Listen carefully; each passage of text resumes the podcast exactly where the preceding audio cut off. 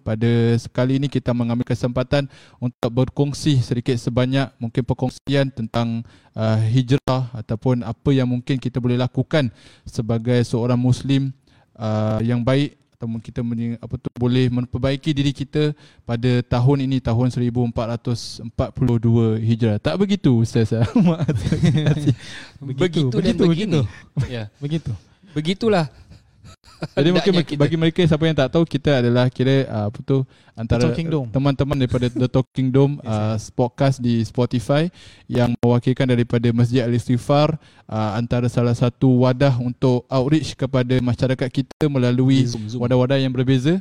Ada yang seperti Facebook Live seperti gini dan juga uh, mingguan kita ada juga um, apa uh, wadah di Spotify perkongsian podcast dan juga uh, perkongsian itu tidak lain tidak bukan adalah perkongsian yang memberi pencerahan agama uh, pencerahan agama yang bermanfaat bermanfaat dan, dan mendidik, mendidik jiwa, jiwa. insyaallah jadi pada hari ini apa yang kita ingin kongsikan? Kita bukanlah nak bincang banyak-banyak eh. Ha. kita cuma nak muhasabah diri.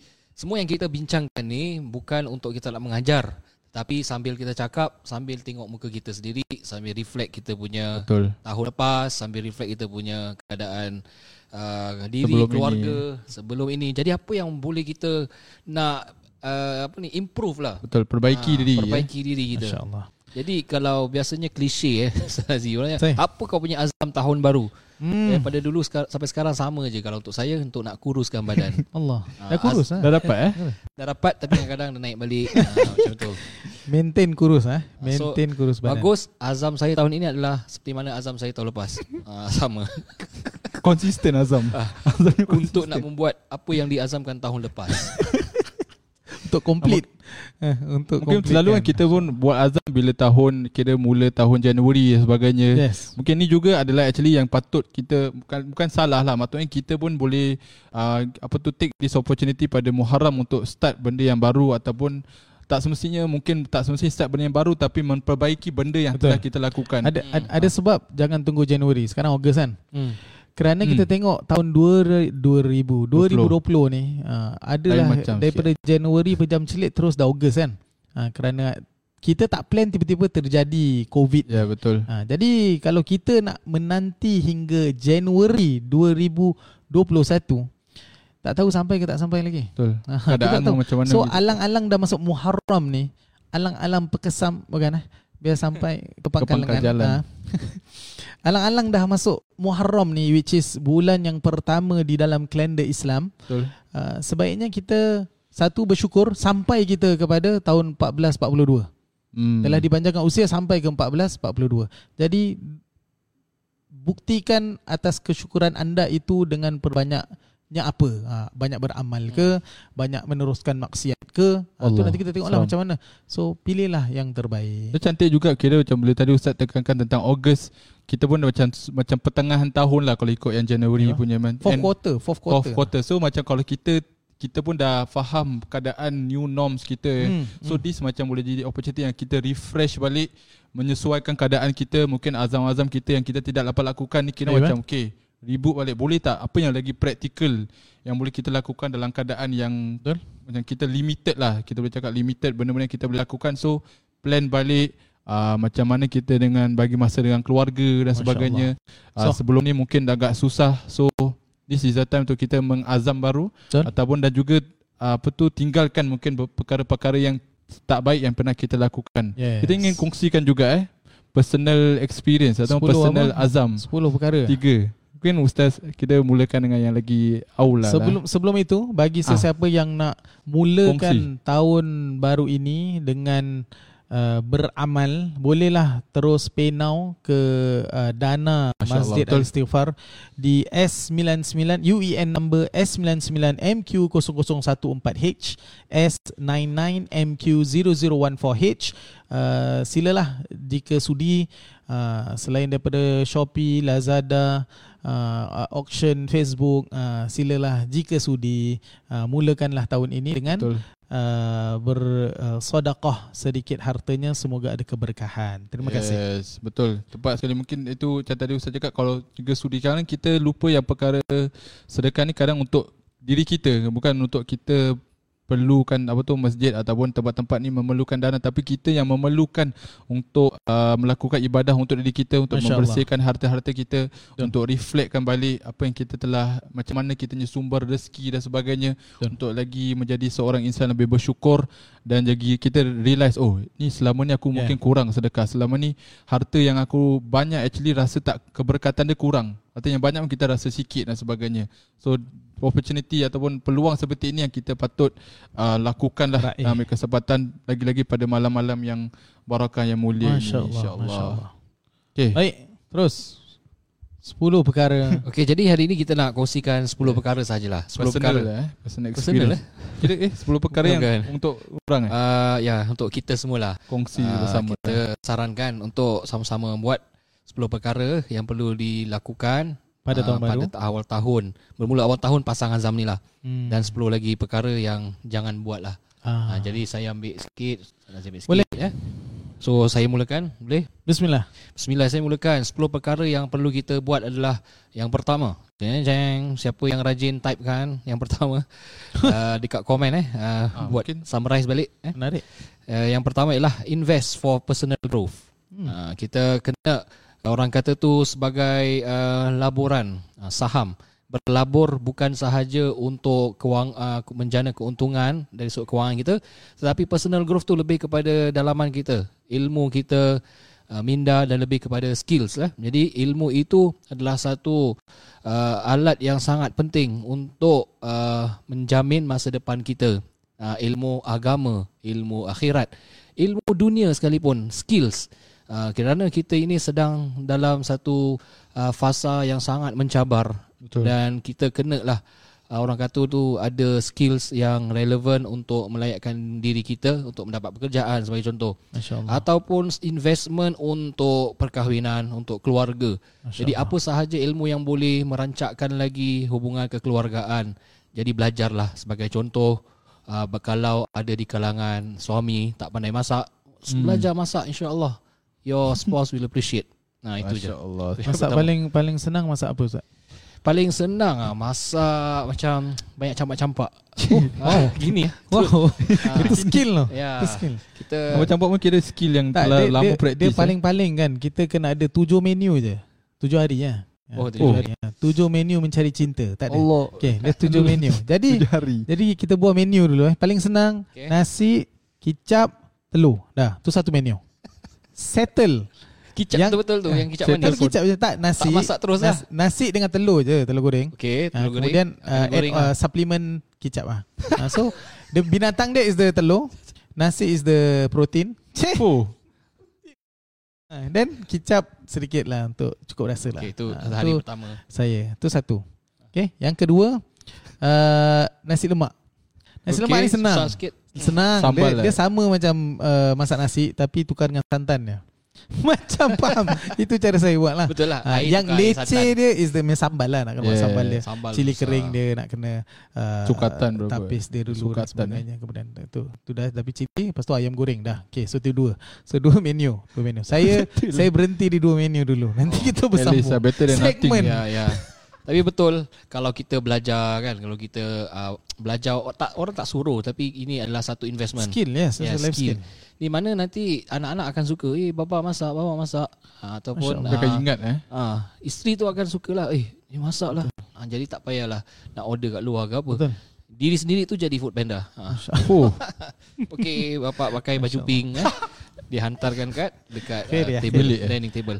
Okeylah tu contohlah eh. Jadi saya nak kasih apa-apa pun uh, kita kena uh, kena ada growth. Kita kena ada sentiasa lagi satu apa dia productivity growth. Oh masya-Allah. Uh, productivity Betul. productivity growth ni dalam ilmu ekonomi.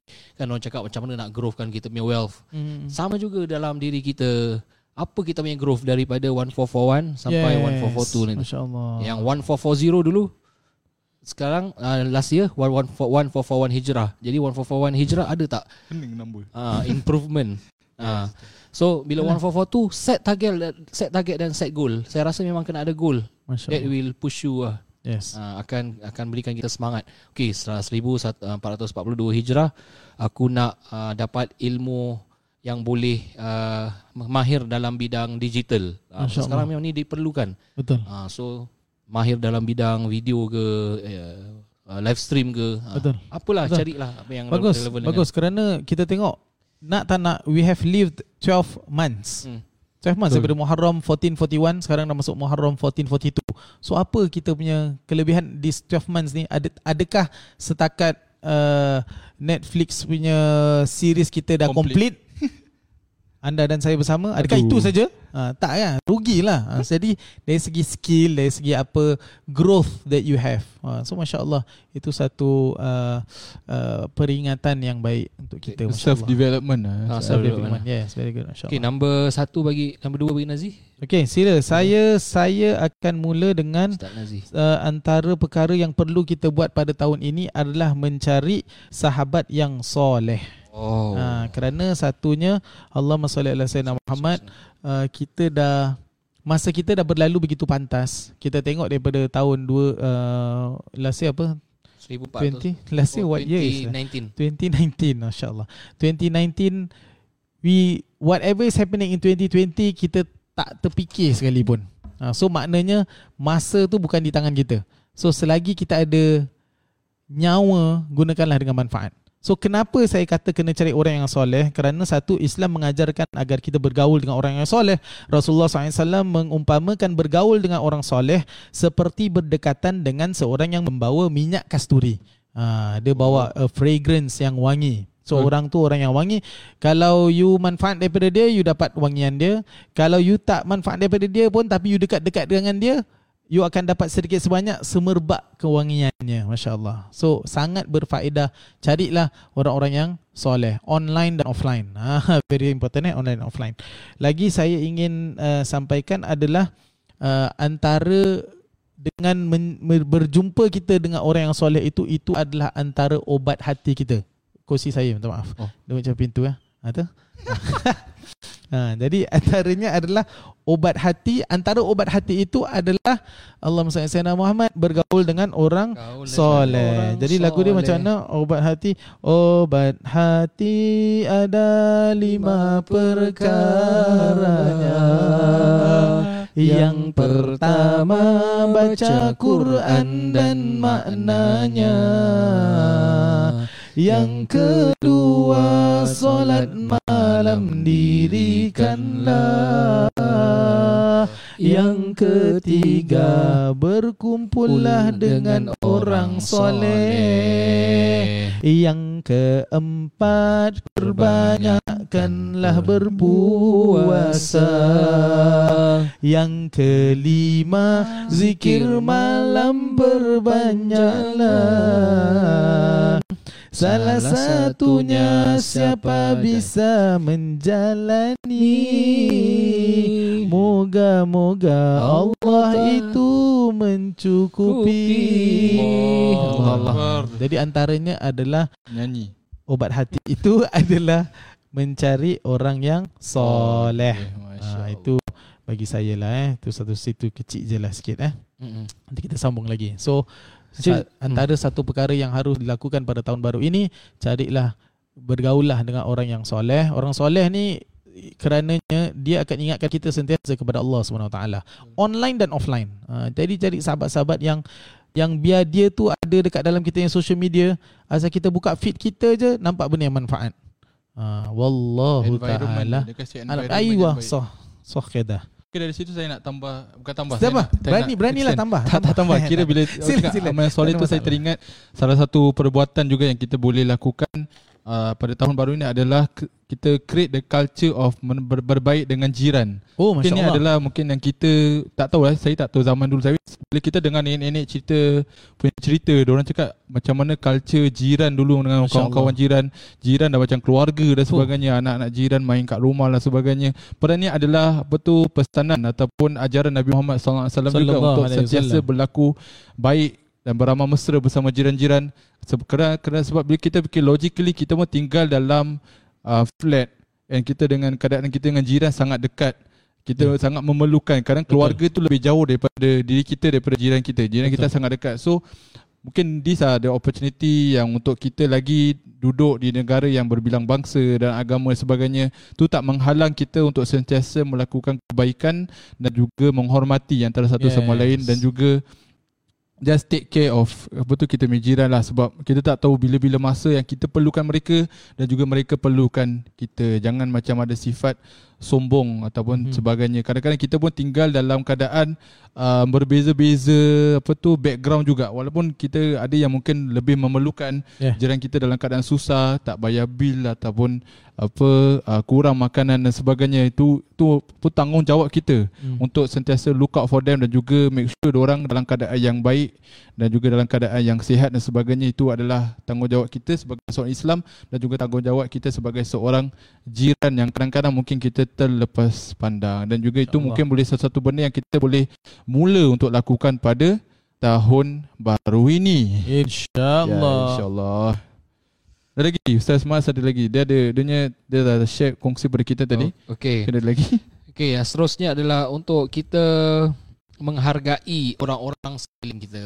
Menghargai orang-orang sekeliling Terutama orang-orang yang uh, Kita sayangi lah uh, Supaya Tak berlaku penyesalan pada Waktu Kemudian Kenapa saya katakan begini eh, Kerana kadang-kadang kita Take things for granted eh Bila sesuatu dah tak ada Barulah menyesal bila uh, orang tu dah tak ada baru kita kenangkan oh betapa Allah. betapa uh, bahagianya kita bersama mereka dan uh, kita sayanglah eh orang-orang yang uh, kita rasa padahal kita boleh spend time banyak dengan mereka tapi kita tak tak spend time. Uh, itu tu sebagai uh, muhasabah dirilah. Macam mana yang selainnya? Sedih. Terus eh? Sedih. Sedih. Macam dah tak lama itu eh. betul betul masya-Allah masya-Allah. Allahumma salli ala sayyidina Muhammad. Baik, uh, terima kasih Ustaz Mas. Jadi kita terus uh, pada saya pula uh, antara perkara juga yang perlu kita ambil kira untuk tahun baru ini adalah untuk jaga amanah kita, amanah yang telah hmm. diberikan. Amanah sebagai orang Islam, amanah sebagai seorang bapa, sebagai ahli keluarga, sebagai seorang anak, sebagai seorang pasangan, sebagai seorang bapa, sebagai seorang anak ulang eh. Nah, okay. Apa kerja? Amanah lagi satu juga ni amanah yang mungkin ada yang lihat remeh tapi ia efek kepada yang lain. Oh, amanah orang yang booking solat tapi tak Allah datang. Allah Eh banyak ustaz. kan? Betul. Saya kena amanah macam... yang booking solat uh, kemudian tidak datang dan tidak cancel. Ni amanah new norm lah eh, kira. Ha ini betul betul. betul new betul. norm yang harus tak dinomkan. Ah, yes. Usah di normalize Kerana Awak mungkin tak nampak Pada awak yang awak Awak booking Alhamdulillah Awak telah dimurahkan rezeki Untuk mendapatkan slot. Alhamdulillah. Tetapi awak tidak Hadir uh, Kalau atas keuzuran tu lain cerita lah. Tapi ceritanya adalah You have to commit lah. Uh, You can cancel one hour before. Yeah, can cancel. Uh, Kerana Kalau Misalan saya kasih ni eh, uh, Ada 50 tempat solat Kemudian orang yang nak pergi solat tu cuba-cuba tak dapat. Betul. Sekali dapat tahu uh, 40 kosong. orang datang, 10 tidak datang. Yang 10 orang ni pula dia macam alah tak apalah aku je yang tak datang. Ha yes. yang sebelah pula ah tak apa aku juga datang. 10 orang aku tak datang. so dah 10 orang tu kesianlah orang yang nak booking tu dia tunggu daripada 12 malam eh.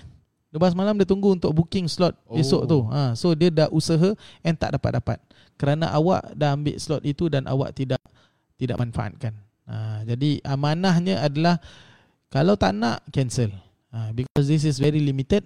Ha, so itulah jagalah amanah itu. Kerana khusus dekat mungkin konteks menjadi sifa eh, kita hmm. kalau kita bila Sila. kita tengok juga dia punya tu keadaan menunjukkan kita bahawa banyak yang menunggu. Banyak yeah. mana yang macam memang kita nampak pakcik-pakcik kita yang sentiasa uh, berada dalam keadaan yang waiting list. Betul. Diorang tetap datang, diorang tak macam tinggal, diorang tetap datang dan dalam 20 orang kadang atau lebih 7 17 belasan hmm. orang yang tetap menunggu yang diorang bila kita di apa tu assurekan diorang untuk book, kita dah check kan full. Jadi hmm. kita pun cakap pak cik, yes. ah, maaf kita keadaan Betul. apa tu booking full jadi cik kena tunggu untuk second round dan sebagainya. So, tapi enak kita dapat banyak kosong, kita pun bagilah peluang untuk mereka menunaikannya. So maknanya kita ada demand tu. Demand hmm. tu adalah daripada apa tu kita punya community ada demand yang ingin solat berjamaah. Jadi sebagai apa tu alhamdulillah itu satu yang betul patut kita syukuri. Jadi lebih baiklah kalau kita juga sama-sama menjalankan amanah kita untuk uh, beramanah dalam berbooking dan sebagainya. Amanah dalam berbooking ah, ya, masya-Allah. Satu benda yang tak kita terfikir eh. Satu hari akan terjadi. Mungkin Allah sebab dia macam dia macam apa tu teknologi kan. Jadi kita dia tak rasa dia punya dia, macam dia, dia bukan dia, dia satu teknologi. Ha. lagi satu angle is Singaporean. Oh ya. Yeah. Ha, aku dah book that itu hak aku lah, entitlement. Yeah, nah, itu hak aku suka hatilah. Yang penting aku dah book uh, uh, siapa dapat winner lah. Macam kita siapa tak dapat loser lah macam gitu. Which is dalam ibadah konteks it, it shouldn't be that way. Shouldn't be that. Allah alam. Allah taala alam eh. Ada lagi yang ingin ditambah? Tak ada lagi tak tambah. Tak ada lagi. Uh, jadi apa lagi perkara oh, yang Mungkin saya nak tambah juga. boleh. Saya ni personal punya lah Kadang kita Pernah banyak kali juga Dinasihat oleh Ibu saya sendiri. Kira daripada dulu Daripada dia dah suruh saya feel Mulalah.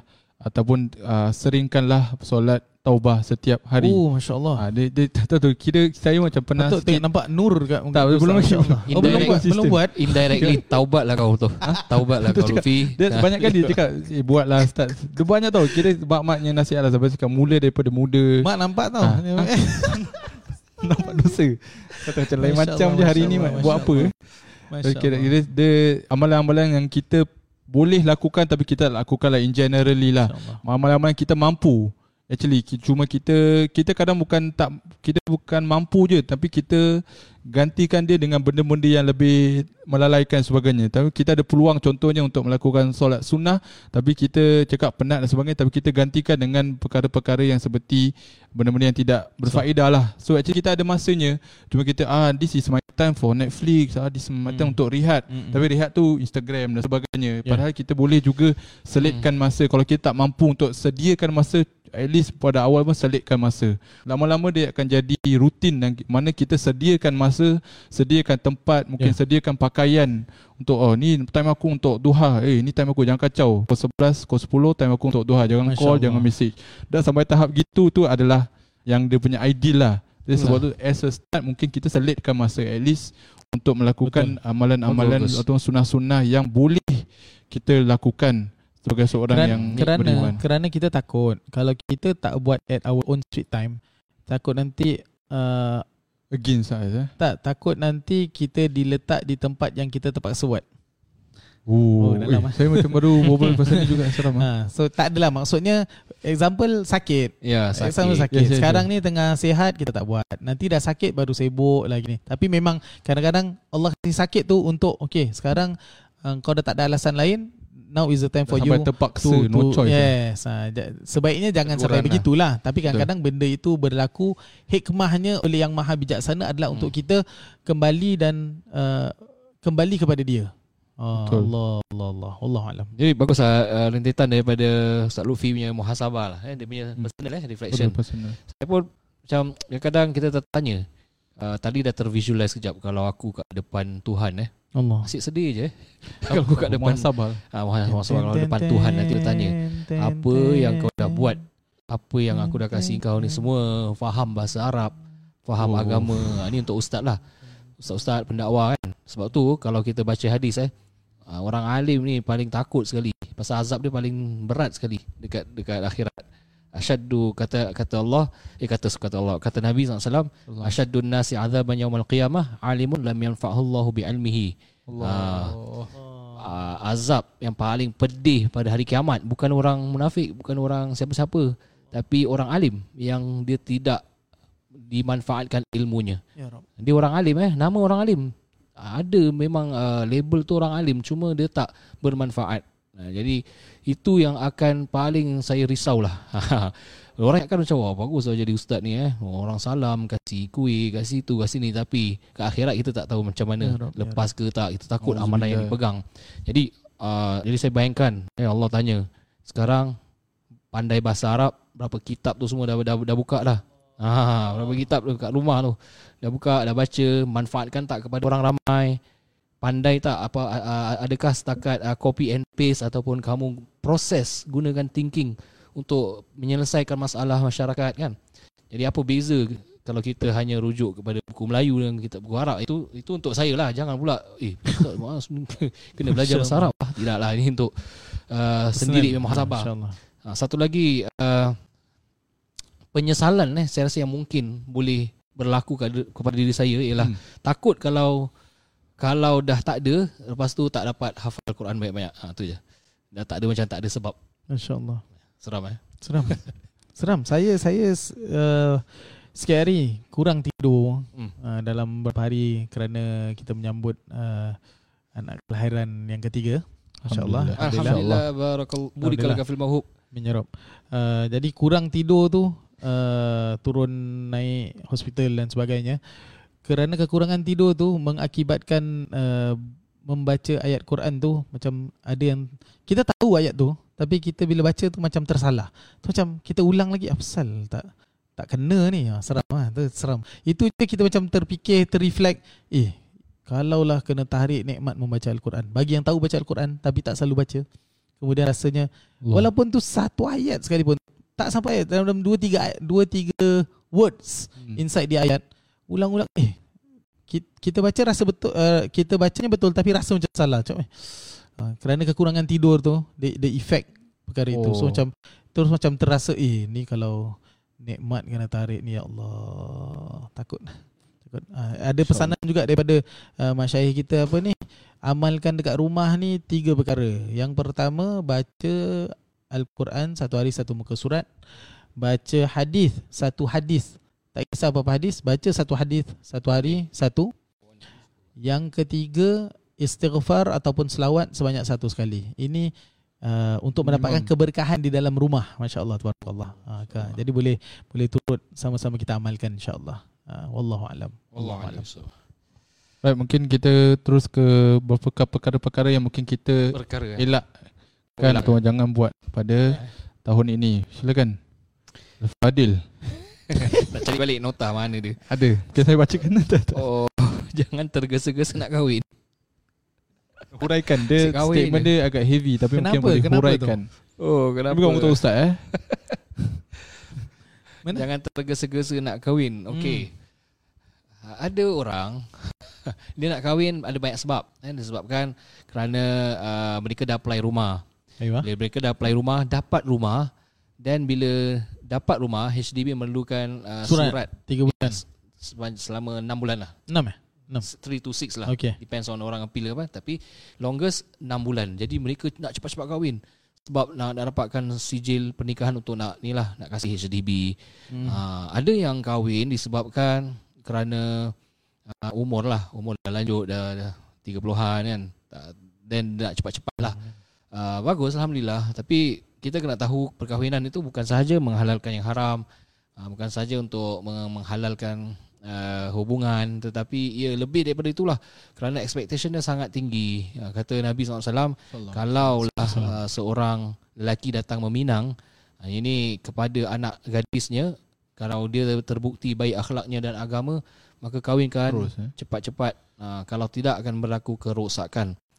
Kenapa kerosakan? Kerana once kalau uh, kalau uh, masyarakat tu tak betul dia depends on family yang tak betul lah jadi family tu depends on dua insan suami dan isteri uh, jadi sebab itu dia ada impact kalau kita sendiri belum betul belum bersedia kalau kita masuk masuki dalam alam rumah tangga ia akan merosakkan ia akan kita contribute uh, kepada kerosakan Disrupt. family masyarakat uh, kan? yes uh, snowball yeah. lah eh. ya dia macam snowball oh, lah snowball. tapi nice. ini ini saya punya pandangan je saya terima. saya saya sokong. Saya sokong pandangan Peribadi pandangan sahaja. yang baik. Pandangan yang ha, baik. Jangan tergesa-gesa. Tak ada orang paksa cepat-cepat.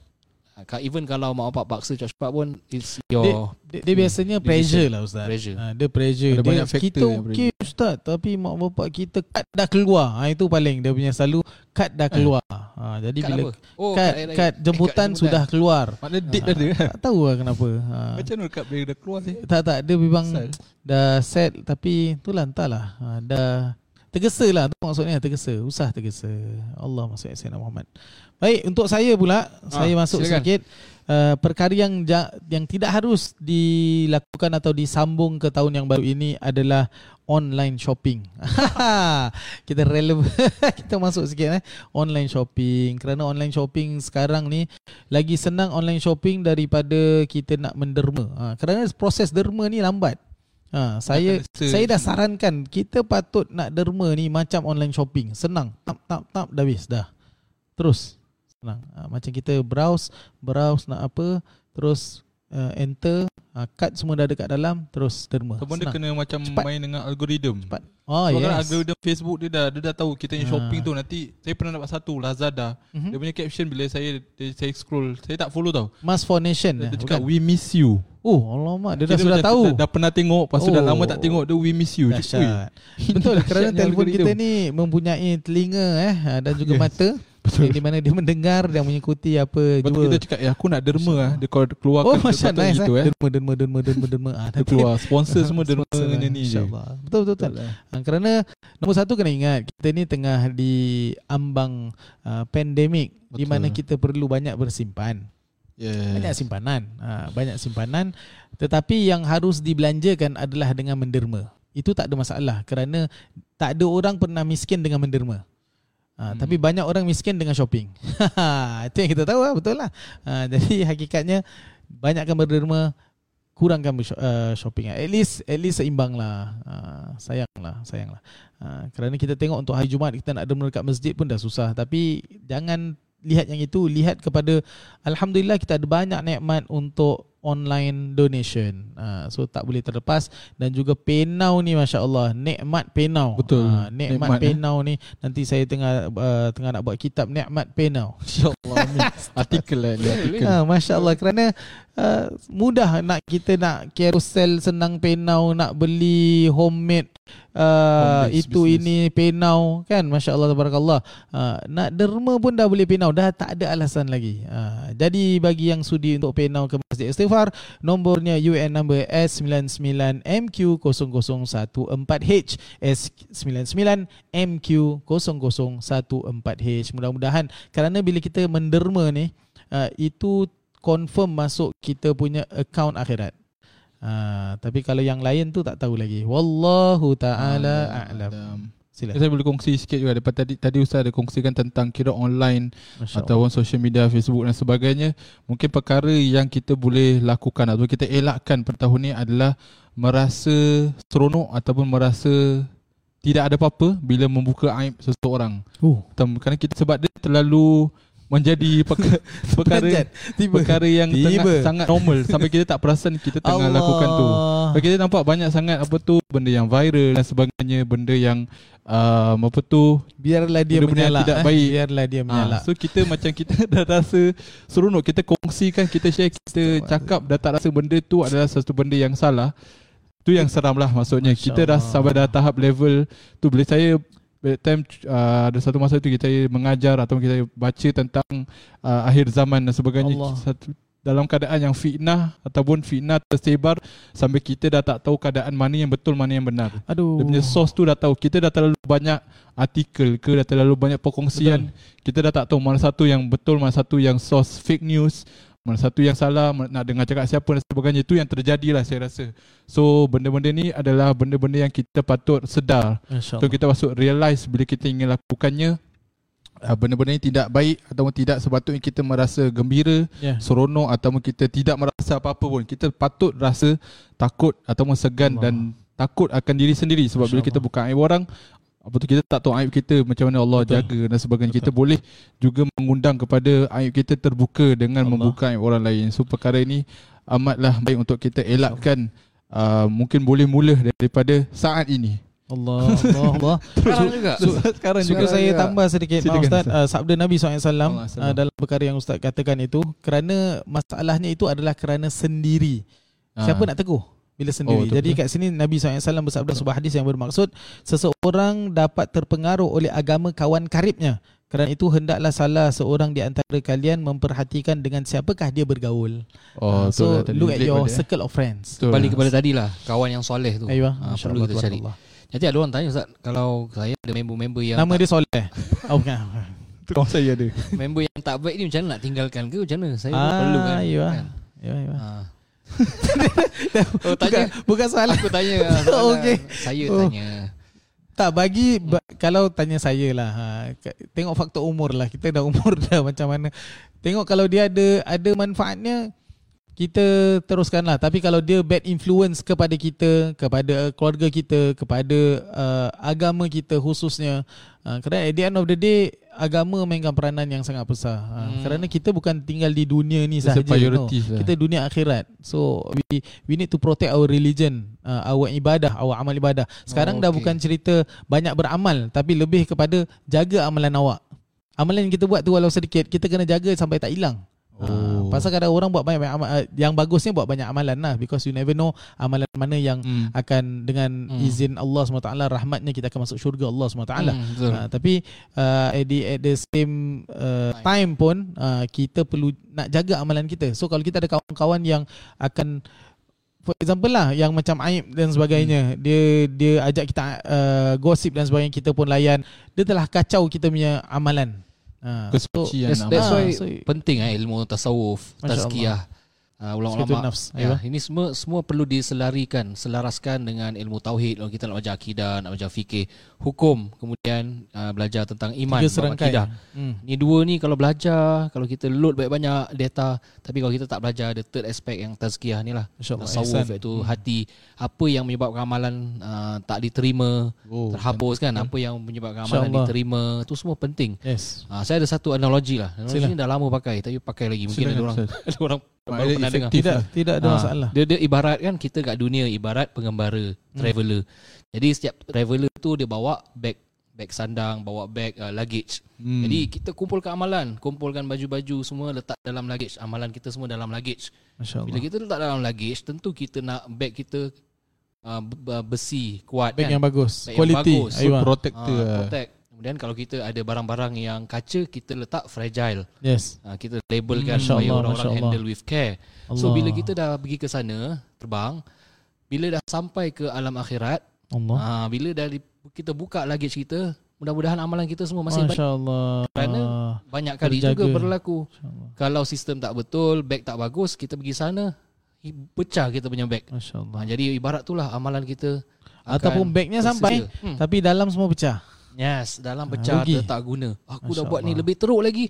Orang lain Allah. ambil kita punya amalan. Allah. Ha, itu kan, kan kata Utang. Nabi eh, kata muflis. Ha, pahala orang lain ambil daripada kita. Nice. Sampai kita dah tak ada dalam luggage kita dah tak ada lagi barang-barang yang nak nak kasih kepada orang yang claim kat kita. Pasal kita mengumpat dia dosa mengumpat, uh. dosa menzalimi, orang akan datang claim kita. Tu kalau satu orang ada 10 charge. Ya. Kalau 100 orang masing-masing ada 10 charge dah berapa ribu dah nak claim pahala kita. Sampai bila kita dah bankrupt tak ada amalan nabi kata kita akan ambil orang punya dosa. Ha itu jadi orang yang paling Aduh. rugi itu muflis sebenar.